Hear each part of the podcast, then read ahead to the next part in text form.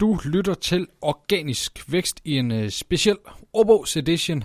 Mit navn er Jesper Nørskov Jensen. Og mit navn er Simon Elkær. I dag skal vi snakke om negativ SEO. Ja, det var nok uh, mere dominerende før i tiden. Nu går der lidt rygter om, at det kan man ikke rigtig gøre. I hvert fald ikke med eksterne faktorer.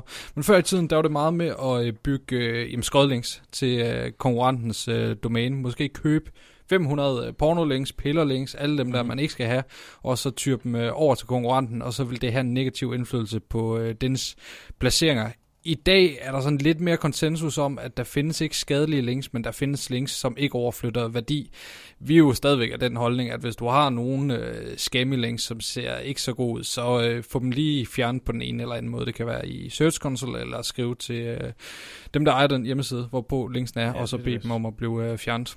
Ja, Altså, så, så negativ SEO handler i princippet om, hvad du kan gøre for at rakke ned på en, på en konkurrent. Øh, men igen, kan det lade sig gøre, kan det ikke lade sig gøre?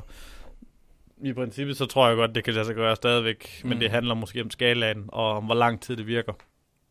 Øh, og så ser vi også noget med, at øh, du kan jo godt flagge en konkurrent for for eksempel at være fyldt med virus eller malware eller et eller andet. Altså der er nogle ting, man stadigvæk kan gøre, men, men det er jo helt klart, at lige så snart, at der er noget af det her, der kan bruges ondsindet, så bliver Google nødt til at sætte noget imod det, fordi ellers så er det jo folk, der har flest ressourcer til at lave negativ SEO, der i princippet vinder.